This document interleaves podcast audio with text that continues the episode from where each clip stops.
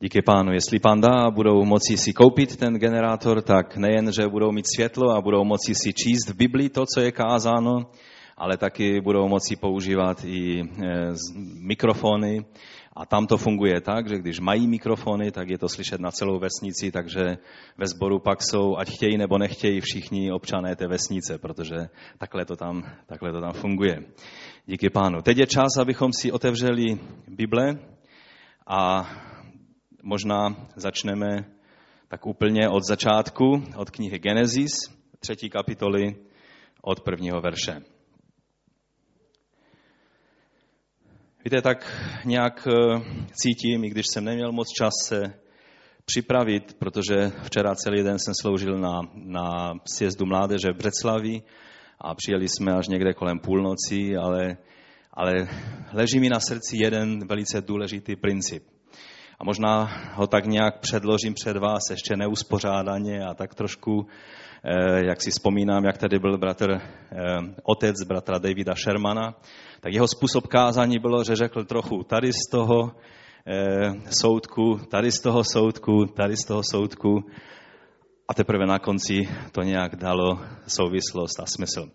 A tak pokud se budete takhle dneska trošku cítit, tak to nevadí, ale já věřím, že tu hlavní věc, kterou mi pán položil na srdce a která věřím, že je jeden z klíčových, důležitých principů, jestli chceme naplnit boží záměry na této zemi. A mluvili jsme o Davidovi, o kterém Bůh vydal svědectví, že je mužem, který naplnil boží záměry, boží vůli ve své generaci. A já věřím, že skutečně pokud chceme naplnit boží záměry, tak jsme mluvili o tom, že David nedovolil ďáblu, aby mu překroutil jeho pohled na Boha, když byl pod tlakem a v problémech. A z druhé strany, když mu všichni tleskali, tak nedovolil ďáblu, aby mu překroutil pohled na něho samotného a na ostatní lidi. A tak e, to dnešní slovo bude tak trošku navazovat hlavně na to, nedovolit ďáblu, aby v problémech a v tlacích a v potížích on překroutil náš obraz a naše nasměrování, které má být na pána. Takže já přečtu třetí kapitolu od začátku první Mojžíšovu.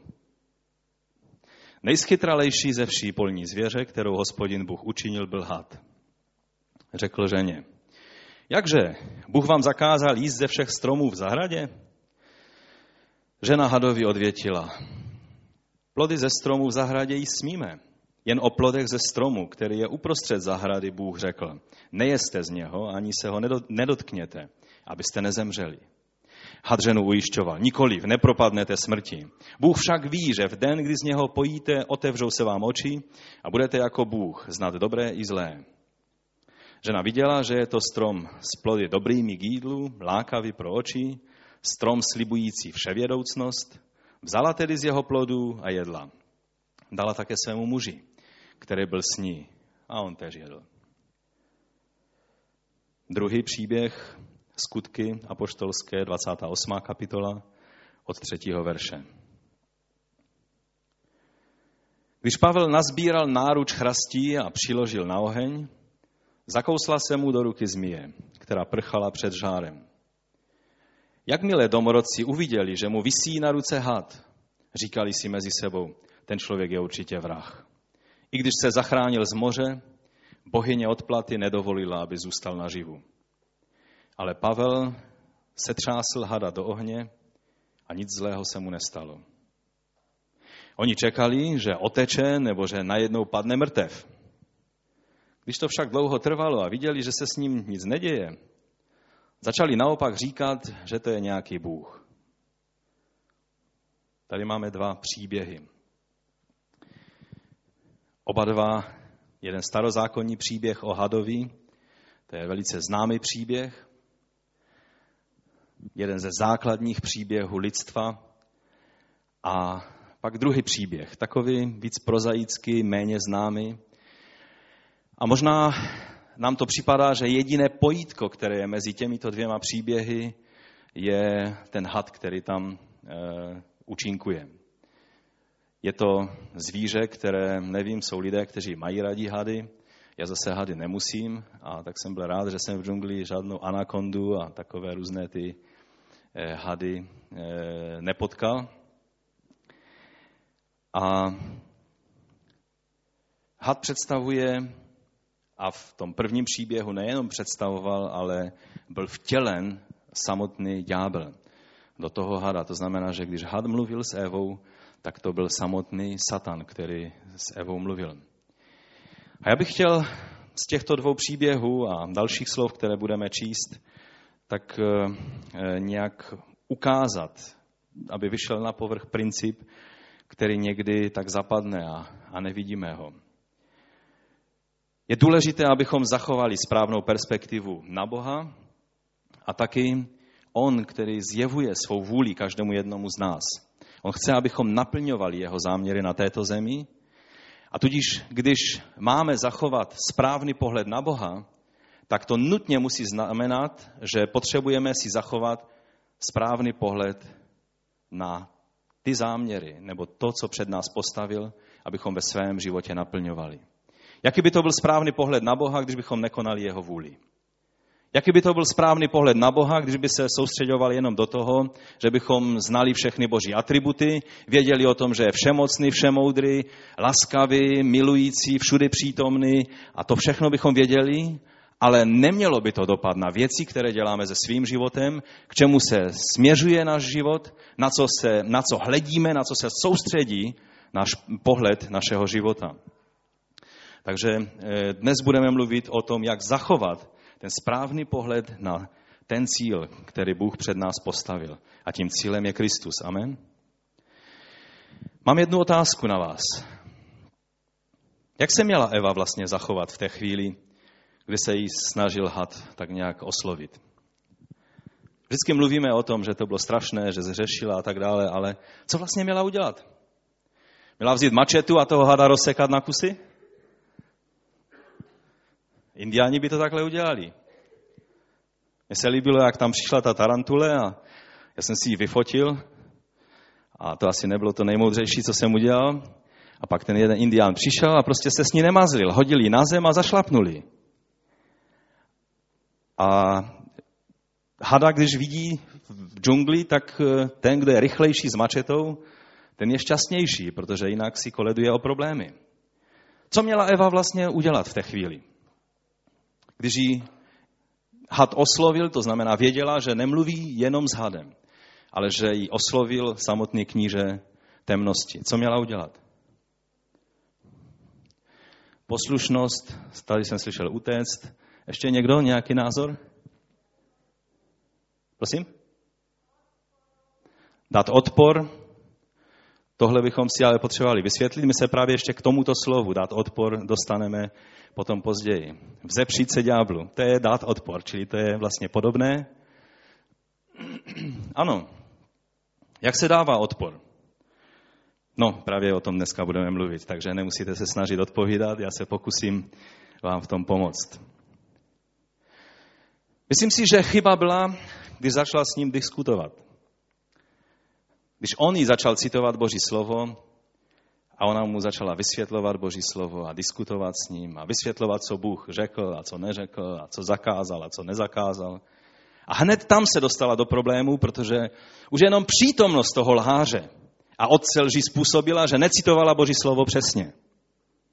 Když se dohaduješ s ďáblem, tak i když Boží slovo budeš používat, tak ho najednou nebudeš používat ve správném kontextu. Ježíš se nedohadoval s ďáblem, ale mu prohlásil Boží slovo a to byl konec jeho diskuze s ním. Takže já si myslím, že Eva se příliš soustředila na toho hada, začala poslouchat, co on mluví, snažila se získat argumenty proti tomu. Když on jí řekl, no pohled na to, no tak se dívala na to ovoce a najednou jí připadalo úplně jiné než před chvíli. Takové nádherné, takové líbivé na pohled. A zatoužila po tom, eh, po tom ovoci. A to už bylo zlé. No a nakonec do toho zatáhla i Adama. To se občas stává, že Eva zatáhne Adama do takovýchto věcí. Někdy se stává, že Adam zatáhne Evu do takovýchto věcí, které znamenají hřích, které znamenají neposlušnost vůči Bohu, které znamenají, že se z, e, zabývají věcmi ve svém životě nebo ve své službě ze kterých má ďábel radost, i když se zdá, že vlastně používají Bibli a argumentují s ďáblem. Takže nejdříve bych chtěl říct ještě něco k takovému eh, položení základu toho principu. Víte, já si myslím, že Eva by zvítězila tím, když, by, když ji oslovil ďábel a snažil se ji nějakým způsobem získat pro tu konverzaci na téma, jestli je prospěšné pro ní nebo ne použít ovoce z tohoto stromu, tak ona měla jít dál a konat to, co věděla, že jí Bůh přikázal. Ona měla nechat být ďábla se svými argumenty a měla zůstat dál poslušná tomu, co jim Bůh řekl. Co jim Bůh řekl? Z toho stromu nejeste. Veškeré jiné ovoce je pro vás. Z toho stromu nejeste. Měla se toho držet a jít dál. Takže nejdříve takový určitý základ. Všichni víme o tom, a často to používáme, takzvaný princip otevřených dveří. Je to princip, který používáme k tomu, a často křesťané, když eh, říkají, že něco je boží vůle pro ně v životě, tak říkají, no Bůh přede mnou otevřel tyto dveře. A proto je to znamení pro mě, že je to jeho vůle a já těmi dveřmi eh, projdu a, a budu, budu eh, vlastně procházet všemi dveřmi, které Bůh přede mnou bude otevírat. Někdy si, i když jsme měli nepokoj v, v nějaké věci, tak někdy si lidé jakoby zpětně získají takový nějaký určitý pocit falešného klidu. Když Bůh otevřel ty dveře, ty dveře se přede mnou nezabouchly, no tak to asi musí být Boží vůle a můžu těmi dveřmi projít. Byl jeden člověk, kterému se do široka otevřely dveře. Jonáš, první kapitola od prvního verše. Stalo se slovo hospodinovo k Jonáši, synu Amítajovu. Vstaň, jdi do Ninive, toho velikého města a volej proti němu, neboť zlo, které páchají, vystoupilo před mou tvář. Ale, a když je ale v takovém místě v Biblii, když Bůh něco řekne a pak je tam ale, je vždycky problém. Vždycky je problém.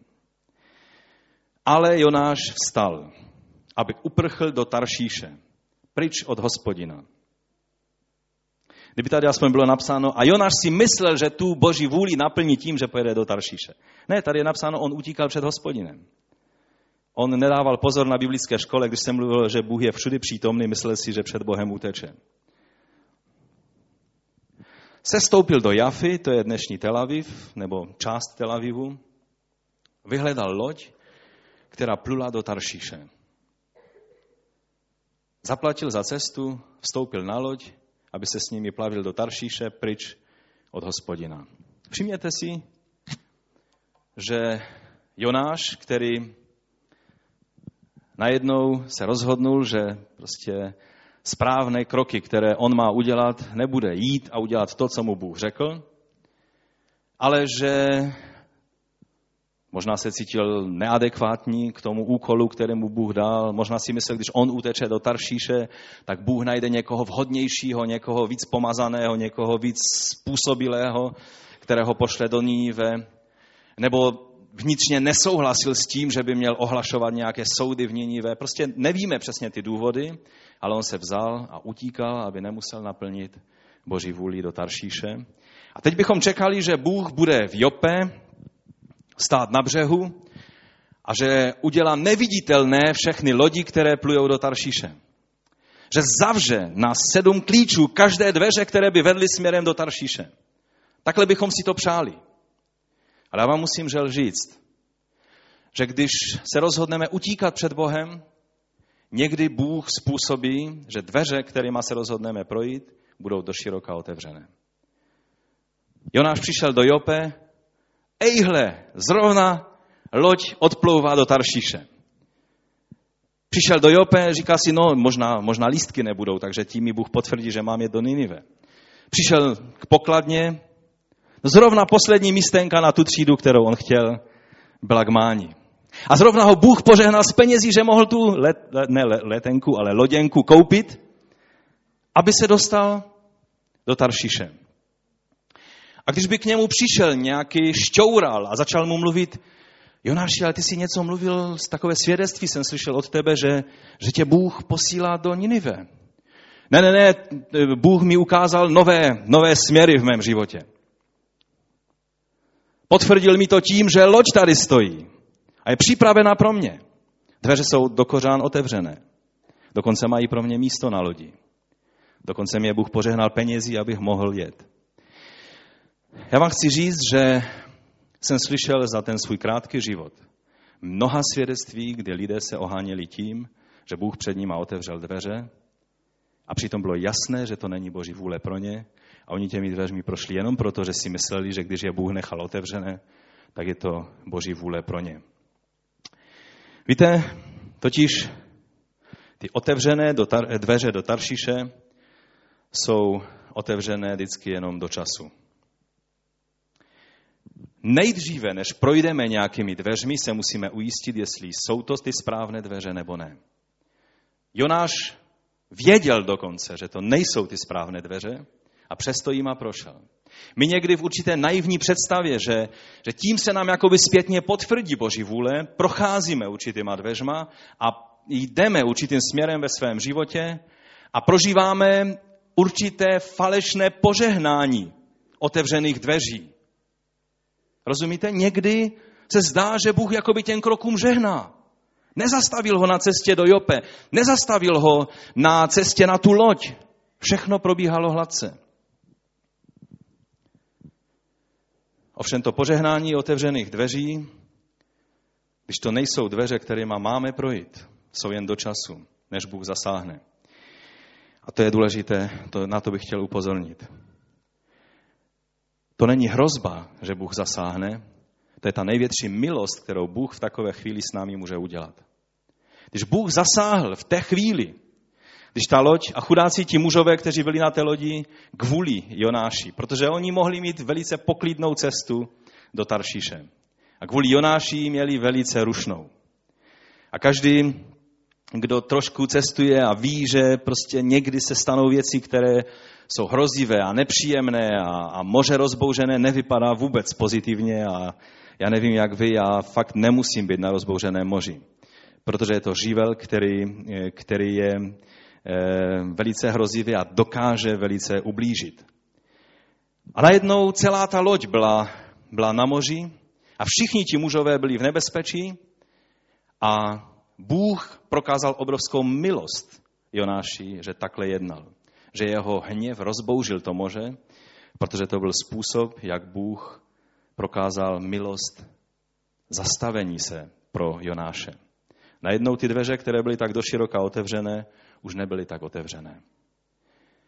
Ale nezapomeňme, že to už byli pěkně daleko na cestě směrem pryč od Boha a ne směrem k naplňování Boží vůle. A proto vždycky se ujistěme, že dveře, kterými procházíme, jsou podle Boží vůle a teprve potom otevření dveří může znamenat signál, že teď je čas, kdy máme projít těmito dveřmi. Ale ne, že je deset dveří před námi a ty, které se otevřou, aha, haleluja, pán mi ukazuje, kudy mám, mám projít. Ne každé dveře, které se před tebou otevřou, jsou boží dveře. To je jeden princip, který je důležité, abychom si tak položili do toho základu, toho principu, o kterém mluvíme.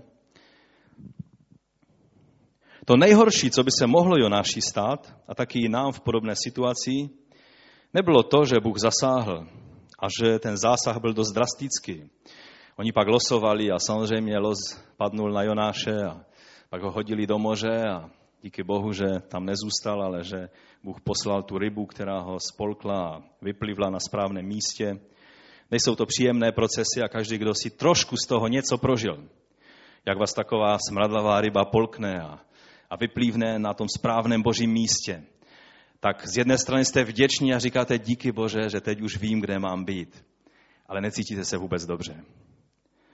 Vaše kuže je možná prožvíkaná těmi všelijakými eh, kyselinami a zažívacími šťávami eh, té velké ryby. Prožívali jste věci, které byste nechtěli prožívat, ale díky Bohu za to. Protože je to proces, jak tě Bůh dostává z útěku nebo z cesty na útěku před Bohem zpátky do centra jeho vůle. A ať použije jakékoliv prostředky, je to vždycky jeho milost. Amen. To nejhorší by bylo, kdyby Bůh Jonaše nechal na pokoji. A v tom spánku, takovém zvláštním, ve kterém on spal tam dole v podpalubí, by ho nechal až do Taršiše. To bylo to nejhorší, co by se mohlo Jonáši stát. Že taky by to mohlo znamenat, že minul místo k pokání, že se stal jak Saul nebo jak Ezav, který už prošvihnul ten čas božího zastavení a pak už není nic jiného, než poklidný spánek až do pekelných útrop. To je to nejhorší, co se člověku může stát. Kež by nám Bůh dal milost, když odbočujeme z jeho cesty, kež by přišlo to zastavení co nejdříve. Ale nemáš žádnou záruku, že Bůh pošle nějakou rybu. On nikde neříká, choďte si kam chcete a když někde odbočíte, já pošlu taxíka, nějakého žraloka, který vás spolkne a vyplivne na správném místě. On ti to nezaslibuje. On tě může klidně nechat jít tím špatným směrem. Je to jeho milost, že nás zastaví. Ale musíme se ujistit na začátku cesty, jestli dveře, kterými procházíme, jsou skutečně ty boží. Pak je druhá věc, která nás může zmást. Jsou to útoky, když jsme v centru Boží vůle, jsme o tom skálopevně přesvědčení a jeden útok za druhým přichází a zdá se, že snad se do toho cíle nedostaneme.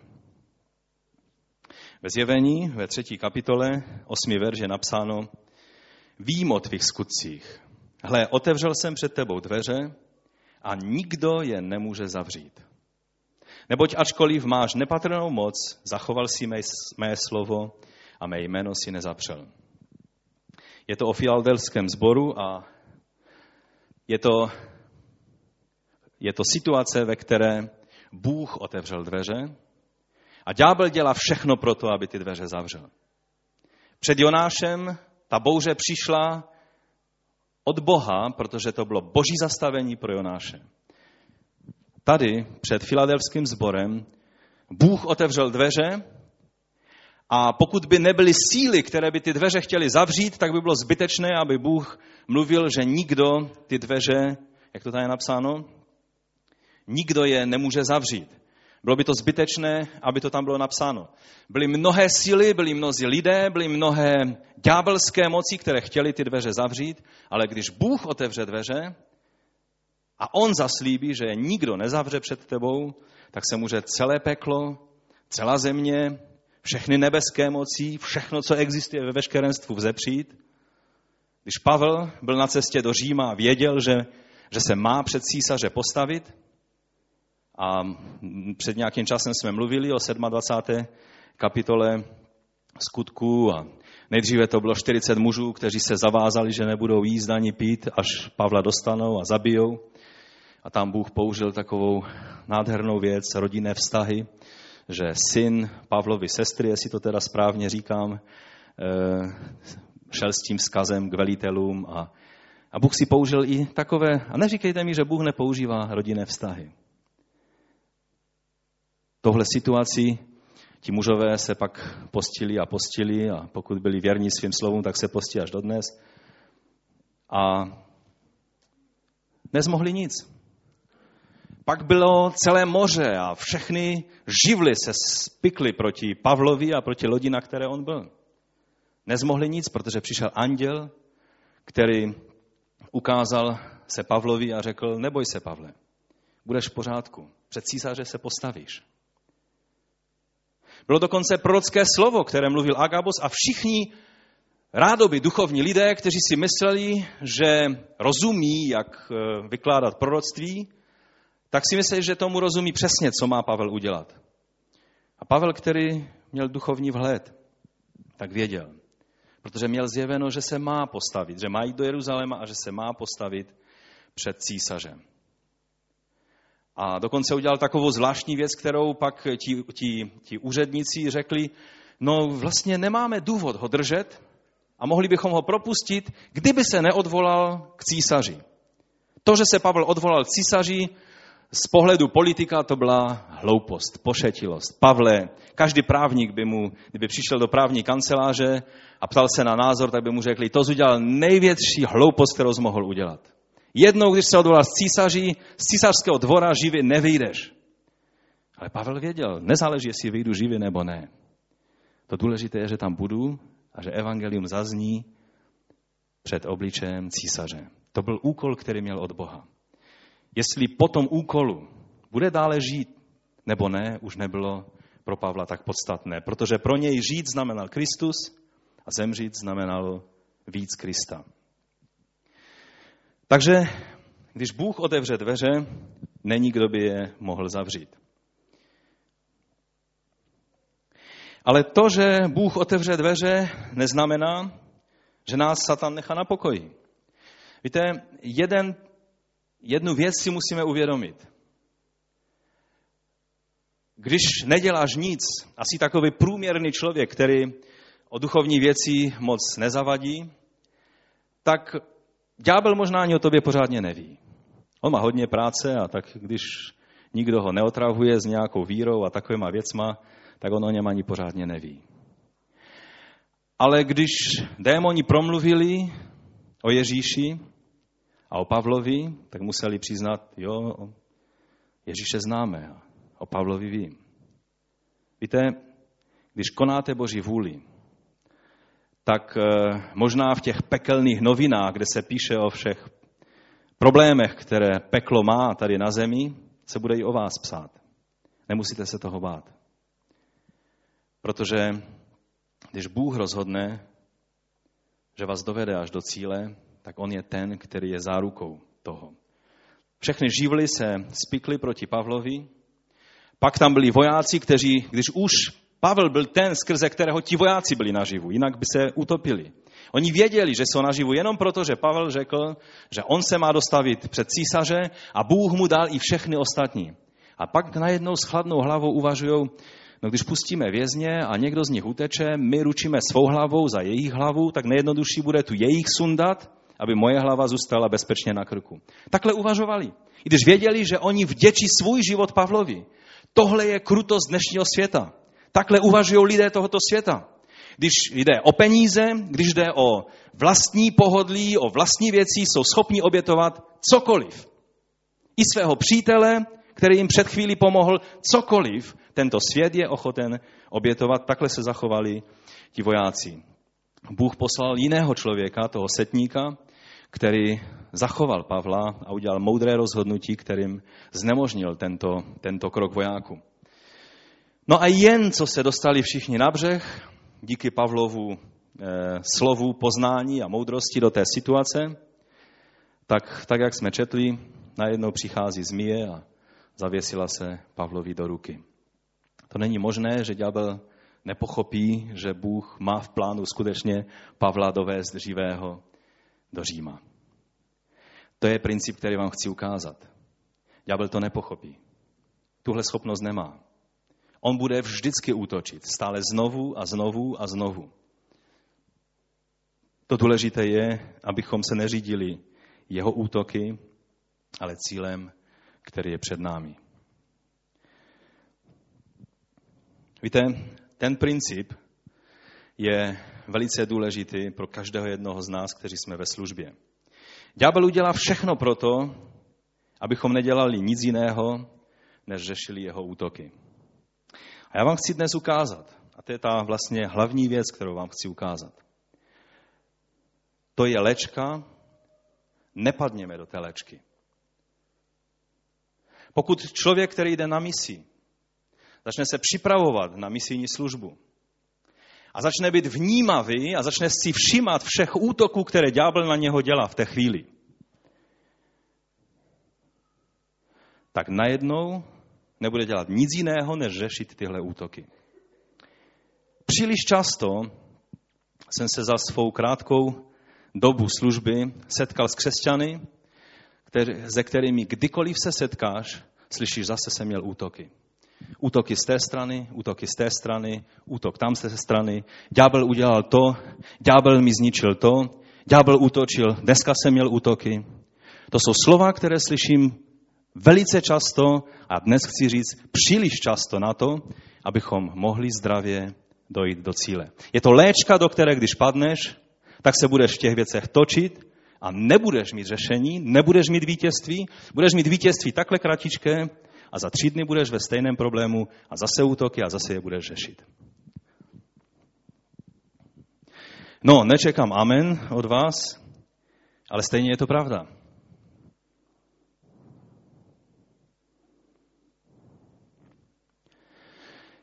Co tedy máme dělat s těmi útoky? Máme je bagatelizovat?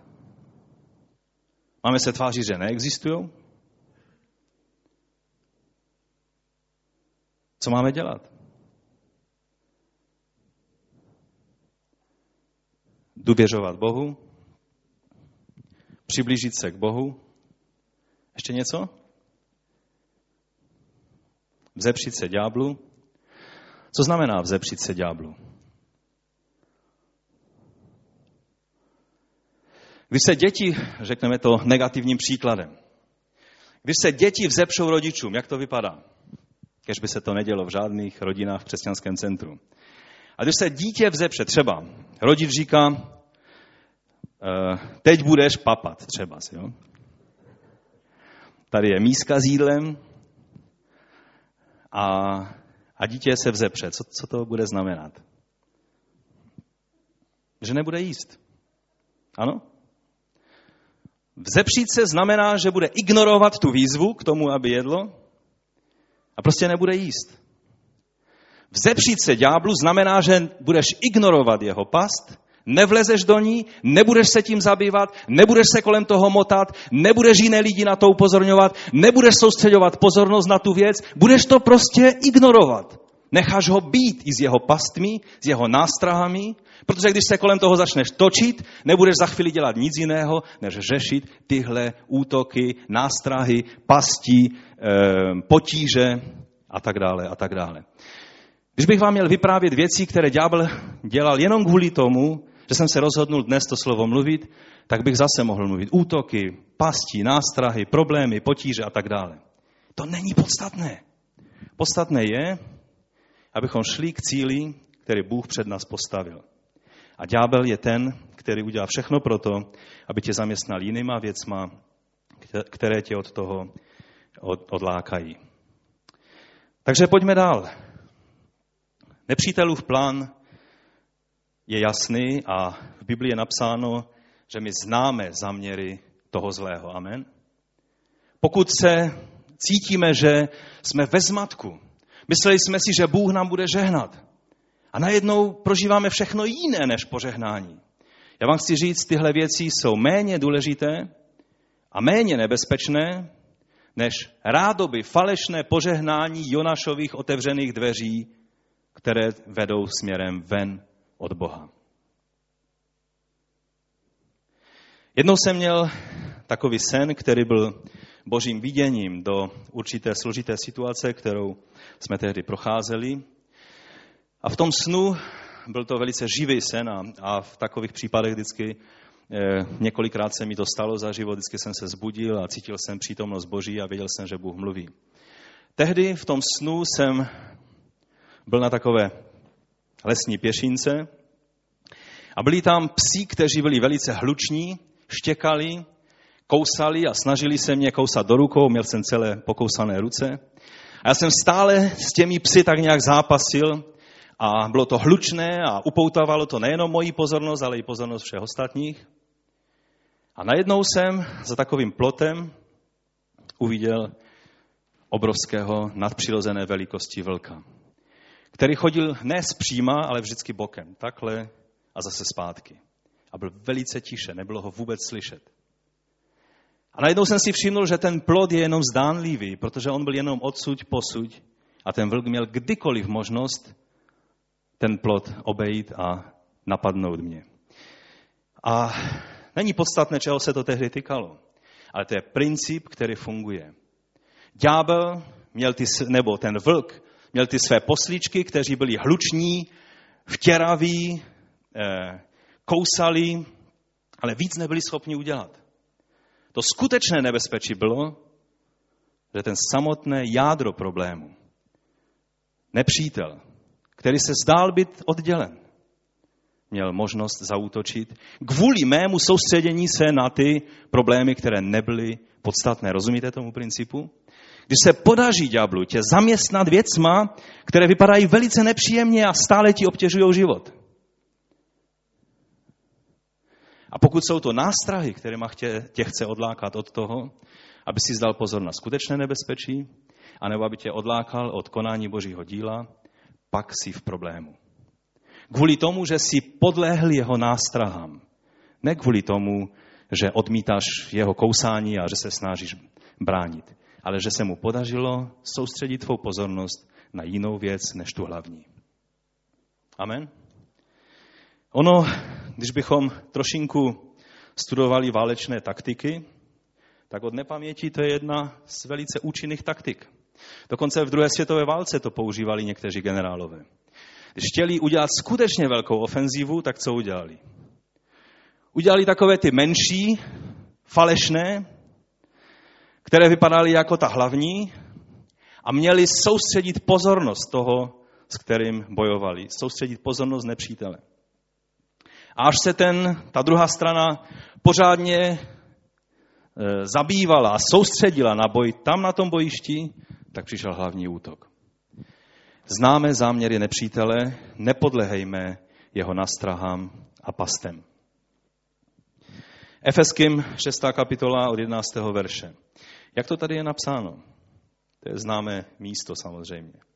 Oblecte plnou boží zbroj, abyste mohli odolat ďáblovým čemu? Svodům.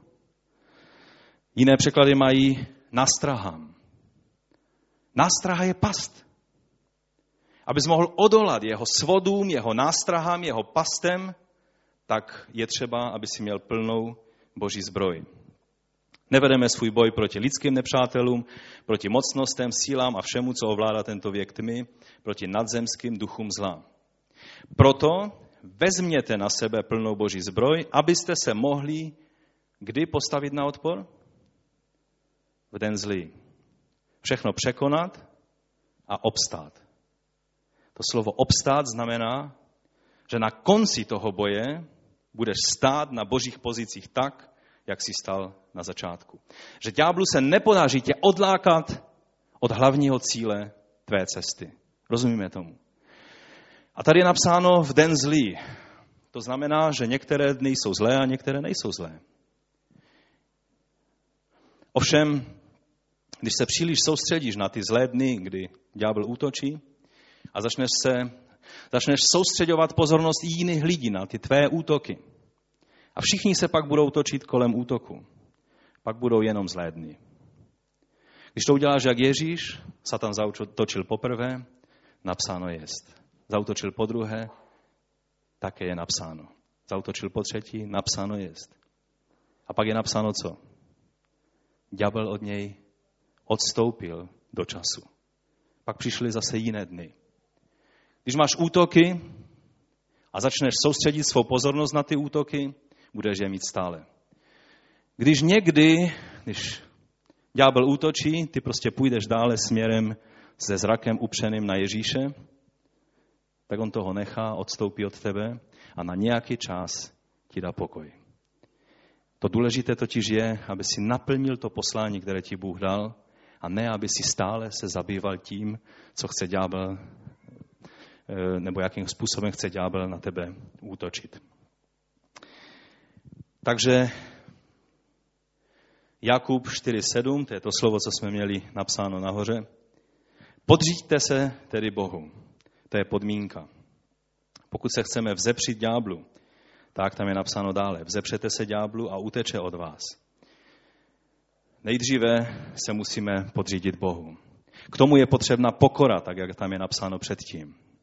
Nejdříve se musíme podnat Boží vůli, musíme porozumět jeho plánu s naším životem. A já jsem žel viděl lidi, kteří věděli, k čemu je Bůh volá a nedostali se k tomu. A musím vám říct, někteří služebníci, kteří byli povoláni k tomu, aby byli misionáři a služebníky na božím díle. Do dnešního dne nedělají nic jiného, než stále zápasy s útoky toho zlého a z toho díla, které jim Bůh chtěl svěřit, neudělali ještě ani tolik.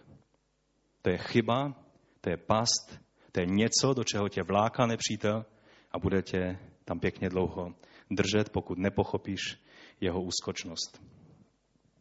Čili podřídit se Bohu znamená přijmout jeho plán.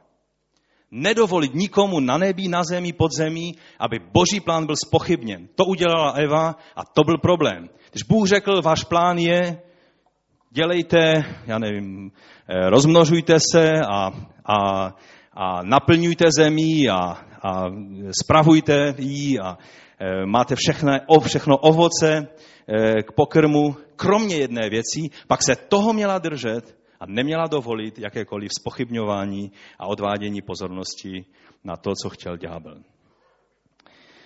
Takže vzepřít se ďáblu, potom, co se podřídíme a přijmeme Boží vůli, Boží, Boží zjevení, Boží slovo do našeho života, znamená vlastně, že se nenecháme vtáhnout do jeho taktiky.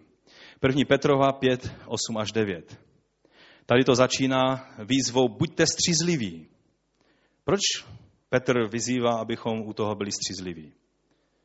Protože střízlivý člověk je bdělý, dává pozor. Tam dokonce je napsáno, buďte bdělí. To je hned druhá výzva.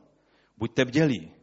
Váš protivník ďábel obchází jako lev řvoucí a hledá, koho by pohltil.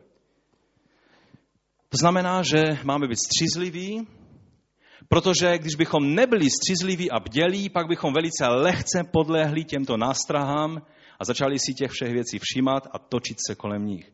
Střízlivý člověk stále vidí věci ve správné perspektivě.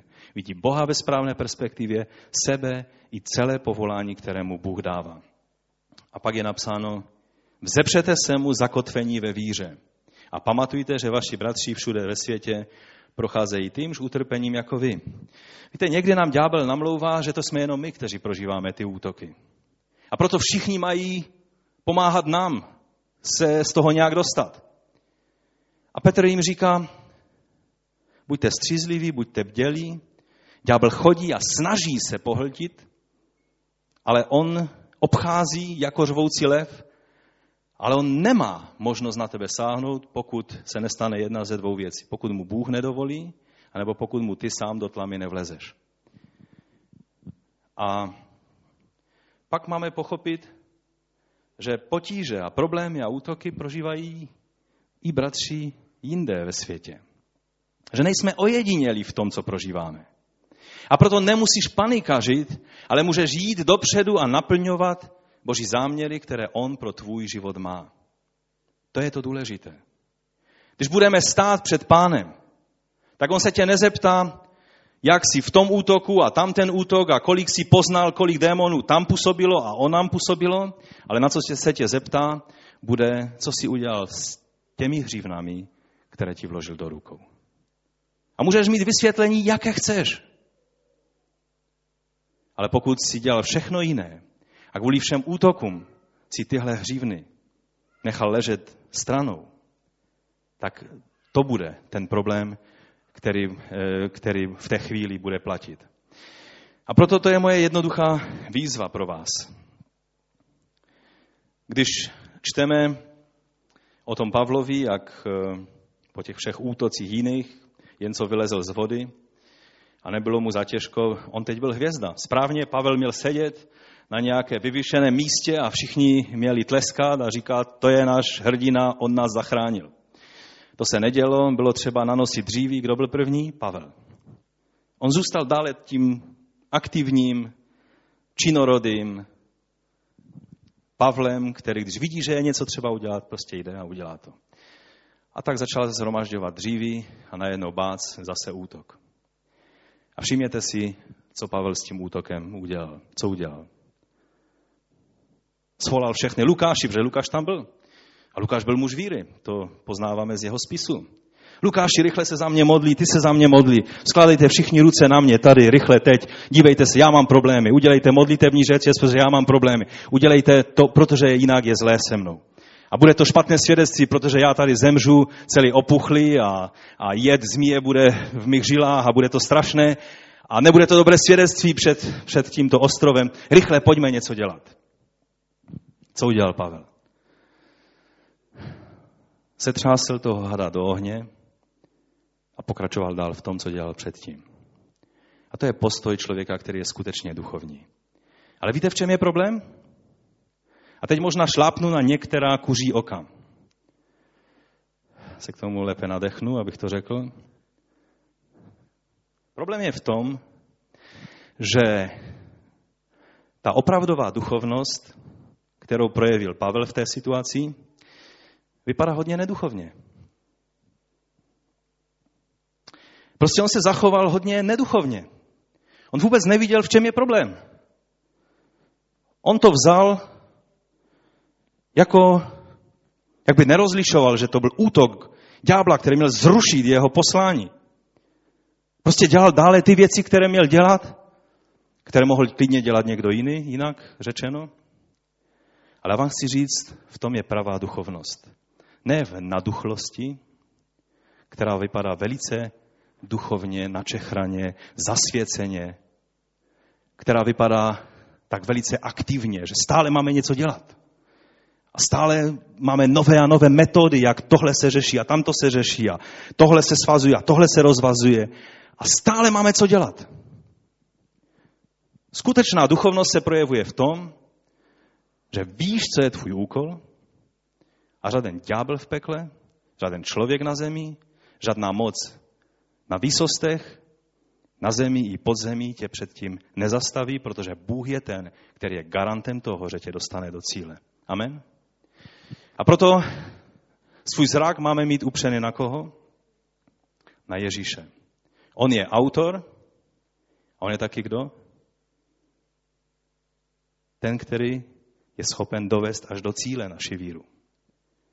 Proto bych vás chtěl, bratři a sestry, prosit, jestli máš pocit, že to slovo, které jsem teďka přednesl, ten princip, že je nebiblický, rád si s každým sednu a o tom budu mluvit. Ale jsem dost dlouho na zemi, abych seděl se služebníky, které Bůh povolal k velice významným službám a kteří dodnes se točí kolem vlastní osy proto, že se nechali vtáhnout do téhle pasti. Kež by nám Bůh dal milost, a můžeme k tomu povstat a modlit se za to. Kež by nám Bůh dal milost,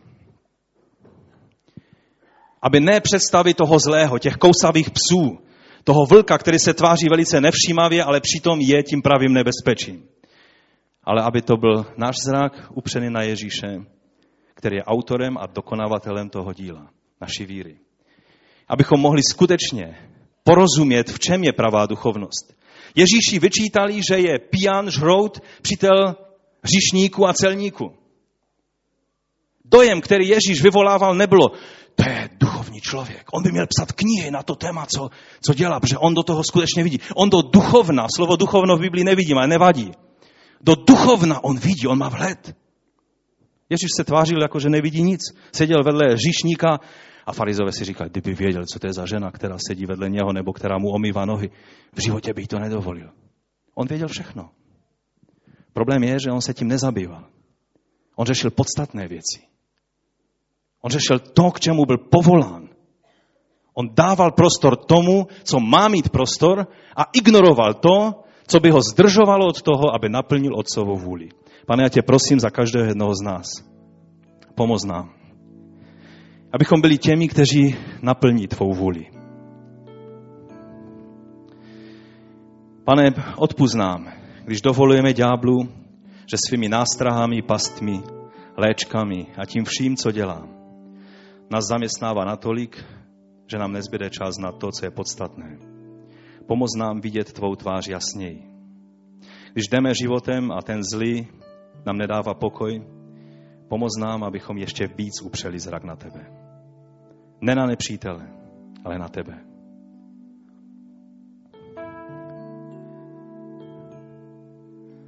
Boží pravda je někdy paradox.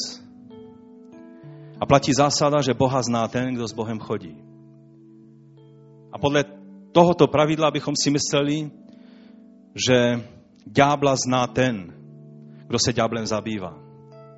Ale já vám musím říct, ďábla a jeho záměry nezná ten, kdo se ďáblem zabývá, ale kdo s Bohem chodí, zná záměry toho zlého. a není jim ošálen. A proto tě prosíme, pane, abys nám pomohl, abychom mohli dojít až k vítězství skrze to, že upřeme zrak více na tebe. A když přijdou problémy, upřeme ho ještě více na tebe. Nechceme, aby ďáblu se podařilo odvrátit náš zrak na jiné věci, na jeho útoky, na cokoliv, co staví do naší cesty, ale chceme soustředit svůj zrak na tebe. Pane, dej, abychom byli duchovními lidmi, jako byl Pavel, který se nenechal zastavit v tom, co věděl, že je dobré. I když to byla tak obyčejná věc, jako sbírání dříví. Já tě o to prosím, o tuto moudrost, o tuto milost pro každého jednoho z nás. Ve jménu Ježíše Krista. Amen. Ať vás Pán požehná.